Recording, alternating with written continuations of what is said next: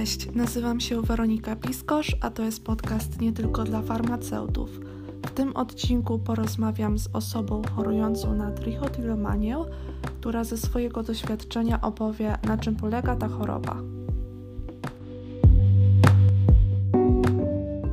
Zacznę od wyjaśnienia pojęcia trichotillomania. E, jest to jednostka chorobowa, która kwalifikuje się do zaburzeń psychicznych i polega na powtarzalnym wyrywaniu własnych włosów, co prowadzi do ich wypadania. E, najczęściej jest to skóra głowy, brwi i rzęsy, ale także zanotowane są przypadki wyrywania włosów e, z rąk, nóg, a nawet e, miejsc intymnych czy pach. Trichotillomania nie jest częsta i dlatego prawie wcale się o niej nie mówi. Natomiast badania epidemiologiczne wskazują, że częstość występowania waha się od 0,5% do 2%, więc jest to naprawdę bardzo mała ilość. I gościem e, dzisiejszego odcinka jest e, kobieta, która właśnie choruje na trichotillomanię i będziemy mieli możliwość poznania tej choroby oczami właśnie chorej osoby. Więc e, witam Cię bardzo serdecznie i dziękuję za udział w tym odcinku. Już na wstępie mm, powiedziałam o tym, czym jest ta choroba i na czym polega. A teraz chciałabym przejść do omówienia objawów trichotillomanii. E, I teraz moje pytanie do Ciebie. E, jak było w Twoim przypadku i kiedy zorientowałaś się, że Twoje zachowanie e, czy zachowania są objawami choroby? Cześć wszystkim. E, dzięki bardzo za zaproszenie. E, cieszę się, że takie rzeczy powstają, bo im więcej osób wie, tym więcej osób jakby mm, będzie miała większą, większą świadomość tego, że takie zaburzenie e, istnieje.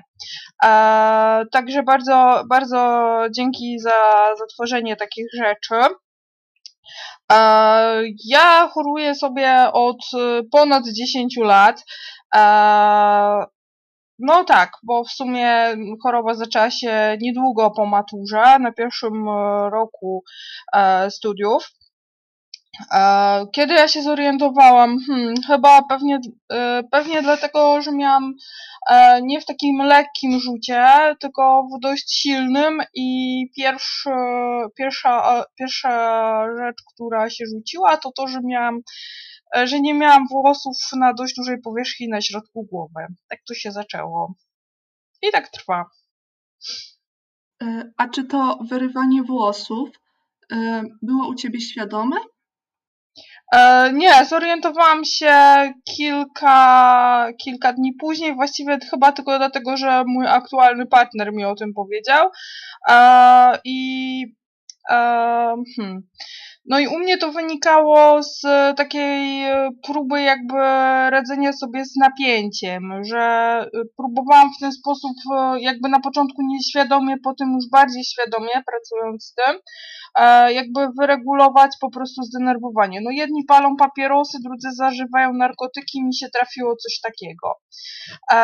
No i mm, to nie jest kwestia tego, że ja się próbuję okaleczyć, tylko kwestia tego, że próbuję sobie złagodzić napięcie.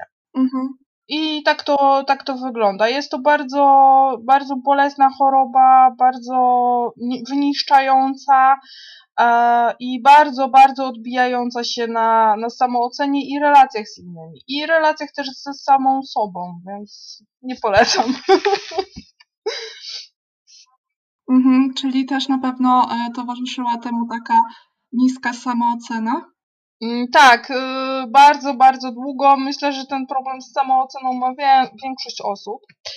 E, zwłaszcza, że e, to nie jest choroba, którą można, do której można się przyznać każdemu, tak? Bo czym innym jest coś, co od nas nie zależy, a tutaj jednak w dużej części e, wydaje nam się, że to zależy od nas, że okej, okay, przestanę to robić i będzie dobrze, z czym nie jest to takie proste. Mhm. A czy na przykład y, w związku z tą chorobą przydarzyło Ci się unikać na przykład spotkań towarzyskich? E, tak, myślę, że większość osób e, tego doświadczyła. Tak, zdarza się unikać e, spotkań towarzyskich e, po jakimś tam cięższym rzucie. E, no, bywało tak, że po prostu no, jakby człowiek nie chciał się do końca pokazywać, bo wydawało mu się, że, e, że wszyscy to widzą i tak jest bardzo źle. E, no, w praktyce pewnie wyglądało to tak, że kolejnego łysego platka to tam nikt nie widział, tylko mi się wydawało, że wszyscy, e, że wszyscy widzą i jakby nikt nie rozumie i każdy będzie mnie obwiniał o to, jak wygląda. Mhm. A czy myślisz, że jest jaka, jakiś taki jeden objaw, który mm, najbardziej e, wpływa na mm, pogorszenie e, codziennego funkcjonowania? E, w jakim sensie objaw? Na przykład e, różne związane zaburzenia psychiczne, tak jak mówiliśmy, te zaburzenia nastroju, e, niska samoocena, czy coś z tych rzeczy wpływa w znaczący sposób na codzienne funkcjonowanie, w sensie najbardziej? E, w sensie, jeżeli ktoś. Bo u mnie to był taki mechanizm, że jeżeli miałam stresującą sytuację, nie wiem, egzamin, który był bardzo trudny na studiach, na przykład powiedzmy, e, włączał mi się rzut choroby, e, no i potem pozostałe objawy jakby wynikały, wynikały z tego, tak? Czyli miałam rzut tricho, następnie miałam depresję, bo brzydko wyglądam i tak dalej, i tak dalej.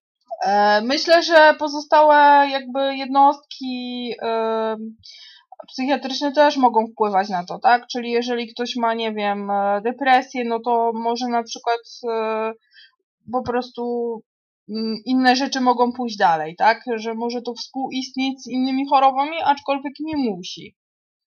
E, może trichotylomania jest o tyle dziwna, że ona może współistnieć z różnymi, przeróżnymi chorobami i też nie wszyscy specjaliści jakby potrafią dobrze to leczyć, dobrze to prowadzić. I też warto przyjrzeć się jakby tłu, które towarzyszy nam, bo to może być depresja, może być, e, może być różne rzeczy, a może być po prostu nic. Mhm. A czy um, spotkałaś się może z negatywną opinią? O, książkę można pisać. Niestety. Aha, czyli bardzo dużo się zdarza, tak? Bardzo dużo jest, e, bardzo dużo też sami sobie robimy. E, e, też myślę, że to jest kwestia kultury, tak, no bo osoba z takim zaburzeniem no, wygląda inaczej, a u nas w Polsce, znaczy się dużo ludzi ma tendencję do takiego oceniania cudzego wyglądu. I jakby na przykład idziesz sobie ulicą, patrzysz ładnie i obcy ludzie zaczynają cię pouczać, jak masz wyglądać. Też e, na przykład e, jest oczekiwanie, że łysa kobieta będzie się gdzieś tam e, skrywać pod jakąś chustką, pod jakąś peruką, tak, co wzmaga też jakby rzuty choroby, tak, bo myślę, że najważniejsza w, w w takim otoczeniu jest jednak akceptacja, a jednak ta choroba jest nieakceptowana, także e, jest wokół niej dużo stereotypów, e, takich bardzo krzywdzących dla samej osoby chorej i bardzo często też e, te stereotypy powierają niestety psycholodzy czy psychiatrzy, którzy mają za zadanie ci pomóc. Więc, więc to jest chyba takie najbardziej przykre no, z takim jednym z e, bardziej krzywdzących moim zdaniem stereotypów, bo to zależy, to nie, nie u każdej osoby tak jest, ale ja na przykład bardzo często słyszałam, że ja próbuję się w ten sposób okaleczyć. To zupełnie nie miało jakby przełożenia na, e, na to, jak jest w rzeczywistości. No bo ja na przykład nie chciałam sobie robić źle, tylko po prostu tak było, tak? A jakby do tej osoby nie docierało, że ja mogę to robić po prostu nieświadomie, impulsywnie i po prostu nie mieć nad tym kontroli. Mhm. Są różne hipotezy też naukowe, jeżeli chodzi o, e, o samo, e, samo występowanie, tak? Bo niektórzy, niektórzy twierdzą właśnie, że jest to że jest to okaleczanie siebie tak jak cięcie żyletką. E, też są takie, nawet w opracowaniach naukowych, które czytałam. E, niektórzy właśnie twierdzą, że jest to choroba z pogranicza zachowań obsesyjno-kompulsywnych. Niektórzy twierdzą właśnie, że to są zaburzenia impulsów. Niektórzy twierdzą nawet, że ma to podłoże genetyczne. E, także niektórzy twierdzą, że jest to nawyk, tak jak palenie papierosów na radzenie sobie ze stresem. No po prostu jest są przeróżne, e, przeróżne jakby mm, hipotezy co do samej, e, samej e, motywacji choroby, że tak powiem, etiologii, nie wiem jak to tak się nazywa. I do czego ja zmierzam? No i właśnie chyba najbardziej powielanym stereotypem przez psychologów, psychiatrów i e, społeczeństwo jest to, że właśnie, że jest to coś takiego jak e, okaleczanie, co nie do końca u mnie przynajmniej miało przełożenie i długo, długo musiałam z tym walczyć. E, no i też też jeżeli chodzi o społeczeństwo, to bardzo przykre jest to, że ktoś nie stara się tego zrozumieć chyba prędzej e, można by było zrozumieć e, kompulsywność, czy nie wiem, jakieś takie obsesje typu muszę zamknąć 10 razy drzwi niż to. I hmm. no i też e, ciężko, ciężko taką po prostu akceptację chyba tego i i też i też właśnie teraz nie wiem, co chciałam przez to powiedzieć. Tak jak powiedziałaś, e, właśnie, że jest bardzo wiele teorii na ten temat e, i rzeczywiście tak naprawdę jeszcze nie wiadomo, dlaczego e, ludzie na to chorują, ale też jedną z taką teorii jest to, że siedzący tryb życia sprzyja właśnie wyrywaniu włosów. Co myślisz na ten temat? Czy to jest prawda? Na przykład właśnie leżenie w łóżku, gdy chcemy odpocząć, albo gdy chcemy zasnąć? Czy to sprzyja właśnie wyrywaniu włosów? E, myślę, że tak. E, myślę, że tak, ale może mieć to też też mieć taką, takie przełożenie, że ktoś się chce zrelaksować, wyrzucić z siebie napięcie i nagle ma ku temu czas.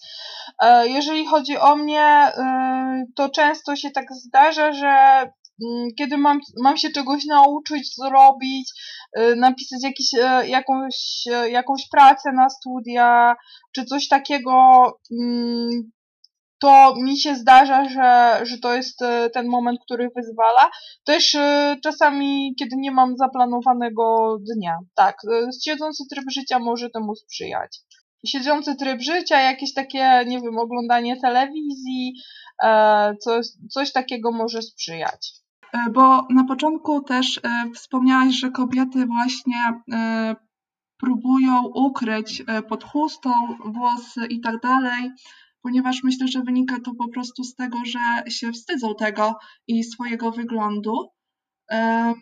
Dlatego też jest to właśnie takim utrudnieniem w diagnozie choroby.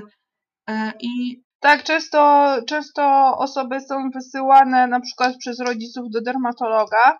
E, rozmowa z dermatologiem jest e, przy rodzicu, e, czy, osoba sama się nie chce przyznać i często są osoby z trichotillomanią leczone jako jako osobę z łysieniem, najczęściej plackowatym, bo najczęściej są to placki i najczęściej takie osoby są w ten sposób leczone. Mija bardzo dużo czasu, zanim e, diagnoza jest dobra. E, I no to, to tak jest, tak? E, też e, to, że się e, kobiety ukrywają, bardzo często wynika po prostu wręcz z oczekiwań społeczeństwa, tak? Bo e, ja też byłam na początku osobą, która się ukrywała, która, nie wiem, no mi się zdarzyło stracić włosy zupełnie no parę razy, tak? I na początku też byłam osobą, która się ukrywała pod peruką, pod chustką, męczyłam się w tym strasznie. E, swoją perukę wspominam jako koszmar i uważam, że, że nie wiem, piekło pochłonie. E, w momencie, kiedy się zdecydowałam e, tak jakby chodzić bez niczego, czyli po prostu z łysą głową, nagle okazało się, że łamię jakieś tabu i nie mogę tak chodzić i nagle przeszkadza to jakimś randomom w, na uczelni, w pracy, czy też w autobusie, bo też zdarzyło mi się, że podchodzili do mnie ludzie i dlaczego pani tak chodzi, tak? A pani wygląda jak chłopak. No i e, to są jakby dwie rzeczy. Jedna, jedna to jest osobista decyzja osoby, że chce się e, jakby ukryć, wstydzi się tej choroby i tak dalej, a drugie to jest oczekiwanie społeczeństwa. I, i jakby doświadczyłam tych dwóch rzeczy i hmm, No i żadna z nich nie jest fajna. Mhm. I myślę też, że mm, bardzo wiele osób po prostu nie wie, że taka choroba nawet istnieje i to też w znaczny sposób utrudnia tą e, diagnozę choroby. E, tak, spotkałam się z e, chyba z, bardzo wiele razy z tym, że e, kiedy jeszcze, kiedy szukałam pomocy e, jakby profesjonalnej, e, raz się spotkałam tym, że lekarz psychiatra nie wiedział w ogóle o istnieniu takiej choroby i pytał się mnie kilka razy, co ma wpisać. E, przy czym choroba jakby jest, e, zaburzenie choroba jest, e, jest normalnie w klasyfikacji chorób i zaburzeń. Normalnie można znaleźć to w klasyfikacji ICD już nie pamiętam numerku i musiałam lekarzowi tłumaczyć, na czym to polega, no co lekarz się mnie zapytał, ale jak ja mam pani pomóc, jak ja mam panią leczyć? E, bo ja nie wiem, bo pierwszy raz się spotykam. No i e, no i niestety no, zakończyliśmy tą współpracę dość szybko. Jak zapytałam się, czy może pan coś polecić, coś pomóc, no niestety nie. E, lekarz był bardzo miły, przepisał mi wszystkie recepty, jakieś tam zwolnienia, powiedział, że dla niego nie ma problemu, ale po prostu pierwszy raz się z czymś takim spotyka. E, spotkało mnie to kilka razy. E, to nie była mała miejscowość, to było duże miasto, trójmiasto. Świadomość jakby istnienia choroby no, była minimalna. E, też spotkałam się z tym, że wszyscy chcieli na siłę znaleźć u mnie schizofrenię, no bo to normalna osoba, która, nie wiem, funkcjonuje jakoś tam, tylko po prostu sobie wyrywa włosy, nie mieściła się w świadomości. E, jeżeli chodzi o psychologów, psychoterapeutów, też wygląda to bardzo, bardzo słabo. E, oprócz krzywdzącego stereotypu, o którym mówiłam wcześniej, czyli chce się pani okaleczyć, to psychologowie jakby nie mieli w ogóle też świadomości, że choroba istnieje. I spotkałam się z tym, to był dla mnie wyraz bardzo dużej ignorancji, że pani psycholog, która miała prowadzić moją terapię e, na NFZ, e, siedziała przy biurku i szukała o tym w internecie. E, no i też takie dosyć przemocowe zachowanie, dla mnie to było mega krzywdzące, ja w to wtedy wierzyłam, bo wydawało mi się, że mi to, to pomoże, czyli takie na siłę, yy, siłowe po prostu staranie się powstrzymać. No wierzę, że ta osoba chciała dobrze, ale na przykład kazanie komuś y, wiązać sobie bandażem ręce elastycznym do bólu, no było trochę przemocowe. No i niestety, niestety świadomość, tak jak mówisz, jest bardzo, bardzo mała i też e, są stereotypy takie, że mm, lekarzy to po prostu obrzydza. A jeżeli ktoś, e, nie wiem, no ja nie cierpię na, na trichofagię, ale wyobrażam sobie, że jeżeli osoba idzie z trichofagią jeszcze do, do lekarza, no to może się zderzyć po prostu ze ścianą, bo ja się zderzałam wielokrotnie ze ścianą, no i są to przeżycia naprawdę bardzo, bardzo traumatyczne. Mhm, czyli po prostu chorzy muszą się dodatkowo mierzyć też e, z takim. Z takim stereotypem i z taką po prostu ścianą obrzydzenia i e, no i też z ogromnym poczuciem winy. No jak to ja obrzydzam psychologę, ja obrzydzam psychiatrę, no kurde, co o co tu chodzi? No przecież to nie jest moja wina, ja tego nie robię specjalnie, tak? E, no więc e, jest to, jest to bardzo, bardzo słabo zdany temat.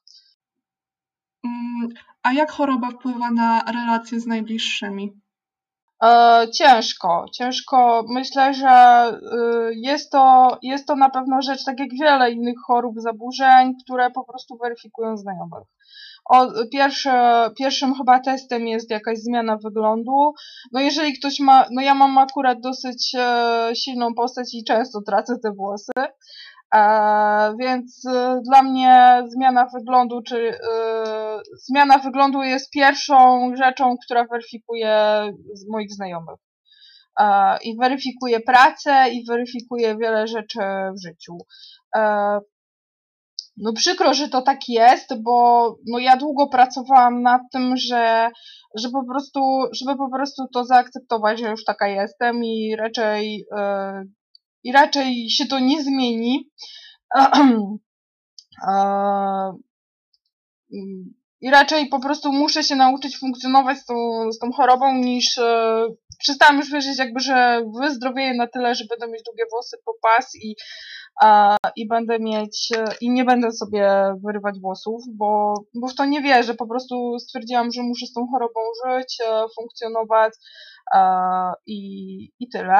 I pierwszą, jeden z pierwszych aspektów, które weryfikują zawsze znajomość, no to jest właśnie zaakceptowanie innego wyglądu. Szczerze, niewielu moich znajomych wie, na co tak naprawdę choruje. Część osób, jeżeli pyta, no to po prostu mówię, no od choroby mam łyse placki, no czasami nie mam włosów, nie przyjmujcie się, nie zarazicie się. A, a po prostu no niewielka część osób wie, no moja najbliższa rodzina wie, e, z tym, że no też im ciężko przyszła ta akceptacja. Mm, I no nie wiem na ile oni się tego nie brzydzą, czy brzydzą, e, ale po prostu wiem, że jest to dla najbliższej rodziny ciężkie. Mhm. A jak wpływa e, choroba na relacje z pracodawcą, pracownikami? No też dużo zależy od ludzi. No spotkałam się i z mobbingiem, i z jakimś tam próbą akceptacji. E, no ja niestety pracuję w szeroko pojętej e, obsłudze klienta, pracuję w aptece, więc spotkałam się na przykład z, ze stwierdzeniem, jak pani chce sprzedawać e, produkty do włosów, skoro pani jest łysa, a ja tak no tak samo jak osoba ze zmarszczkami krem na zmarszczki, no na tej samej zasadzie, nie? No i spotykałam się właśnie z przymusem ukrywania e, faktu, że nie mam włosów, czy tam jakieś ubytki, e, z noszeniem, e, chustki na siłę. No, na przykład w mojej poprzedniej pracy był taki mobbing, że pracodawca kupił mi te chustki, E, jakieś tam e, ładniejsze lub nie. Miałam chodzić 8 godzin w chustce, jak mi się przekrzywiła, to biegała ze mną pomoc apteczna i mi poprawiała. E, więc jest, jest to bardzo, bardzo, bardzo ciężkie i pracodawcy, wiadomo, że nikt nie powie pracodawcy, że hej, wyrwa, wyrwałam sobie włosy, e, tylko jakoś tam zawsze kręci, no niestety od choroby nie mam włosów, bla, bla, bla, no mam nadzieję, że będzie ok, a czasami okazuje się, że jest nie ok. Myślę, że, że kiedyś będziesz robić podcast właśnie z osobą chorą na łysienie plackowate, czy z jakąś E, z jakimś bielactwem, te osoby też tego doświadczają. U nas jest, te, u nas jest to trudniej, e, bo teoretycznie no, robimy sobie to sami, tak? E, znaczy się sami sobie jakby swoją ręką wyrywamy włosy, no niekoniecznie z własnej woli, no i dodatkowo doświadczamy jeszcze, jeszcze jakby dyskryminacji ze względu na wygląd. No i to jest, e, to jest ciężkie, no to jest jakby całe spektrum tej choroby. To nie są tylko włosy, tylko po prostu, tak jak mówisz, i funkcjonowanie w społeczeństwie, i relacje z ludźmi, bardzo to wpływa. No staramy się, żeby, żeby wpływało to jak najmniej, no niestety nie zawsze i nie każdy jest w stanie to zaakceptować. A czy myślisz, że wsparcie drugiej osoby, osób najbliższych E, ma bardzo duży wpływ na e, walkę z tą chorobą? E, myślę, że tak. Myślę, że tak, no po pierwsze, jakby pierwsze, pierwsze kroki, tak, od diagnozy, od zorientowania się, że w ogóle się, że w ogóle jest taka choroba, tak, bo na forach związanych ze zdrowiem psychicznym, czy z czy właśnie trichotyromanią, okazuje się, że ludzie to znajdują na Wikipedii, tak? Więc ojej, to jest właśnie to, na co ja cierpię. E, no właśnie. I yy, myślę, że takie wsparcie od, od rodziny na zasadzie, no to nie twoja wina, no ludzie chorują na, na cukrzycę, to by się trafiła akurat rzadka choroba, której nikt nie lubi, e, którą ciężko wyleczyć i w zasadzie, no ciężko pozbyć się tego nawyku. To zawsze gdzieś tam zostaje. więc myślę, że takie wsparcie i akceptacja drugiej osoby jest y, bardzo, bardzo, bardzo ważna. Czy najbliższej rodziny, czy partnera, czy przyjaciół. Y, mega, mega ważna. Mhm. I już teraz tak kończąc naszą rozmowę, czy przychodzi Ci na myśl coś, czego na pewno nie wolno mówić osobie chorującej na trichotillomanię? E, tak, przychodzi mi bardzo dużo rzeczy. E, po pierwsze, e, po pierwsze od podstawowych rzeczy, czyli przestań, wystarczy po prostu, że nie będziesz już tego robić. E, po prostu przestań. Potem jeszcze takie obwinianie osoby. No jakbyś sobie tego nie zrobiła, to byś wyglądała normalnie i nie byłoby problemu. A jeżeli nie wiecie, że e, jakaś osoba choruje na coś, po prostu nie komentujcie czyjegoś wyglądu, bo można zrobić e, drugiej osobie naprawdę mega, mega przykrość. E, mi na, mnie na przykład to osobiście bardzo drażniło dotykanie włosów moich, jakby naruszanie mojej przestrzeni, oglądanie tych, e, tych placków e, przez osobę, która nie jest lekarzem, e, komentowanie, czy odrosły ci włosy, czy nie odrosły. Też osoby z trichotilo mają ja na przykład mam coś takiego, że bardzo nie lubię swoich włosów i po prostu najchętniej to bym chciała, żeby one nie odrosły, więc chwalenie, że ojej, jakie masz piękne włosy, ojej, znowu nie masz włosów, takie komentowanie po prostu, o Boże, jak ty wyglądasz, E, też e, jeżeli spotykacie po prostu łysą kobietę, no to traktujcie ją jak, e, jak normalną osobę. Nie pytajcie się o jej, co się stało. No i po prostu tak, tak starać się podejść do, do tego z, do tego po prostu normalnie. Normalnie i z taką kulturą po prostu i poszanowaniem e, drugiego człowieka. I mm, no i po prostu przyjmijmy za, za pewnik, że komentowanie czegoś wyglądu jest, e, jest niekulturalne, a po prostu wiem, że, e, że takie uwagi potrafią nieraz i pogłębić ten stan. Po prostu, po prostu ktoś ci komentuje, że brzydko wyglądasz, że masz dużego łysego plaska, po czym u mnie przynajmniej tak było, że potrafiłam przez to mieć jeszcze większego placka. I no, no i to tak, to tak jest. E, też e, warto, jeżeli jesteście bliską osobą, która na to choruje, warto po prostu nie obwiniać tej osoby, starać się mm, pokazać, rozumiem, że kogoś może to brzydzi, że ktoś sobie sam włosy wyrywa, ale starać się jakby tego nie pokazywać e, i starać się jakby akceptować i wspierać z tą chorobą, co nie jest łatwe, bo e, ja już choruję na to 10 lat i dalej walczę, tak, więc myślę, że warto, warto taką osobę wspierać, nie obwiniać, jakby też starać się na wesoło, tak, jeżeli widzicie, że ta osoba dotyka tych włosów, no to nie no nie traktować jej jak dziecko i też wiedzieć, e, że to nie od niej zależy, bo, bo to nie jest e, zależne od osoby chorej. Mhm. Bardzo dziękuję Ci, że podzieliłaś się z nami e, swoją historią. No ja też dzięki, mam nadzieję, że wyjdzie coś z tego fajnego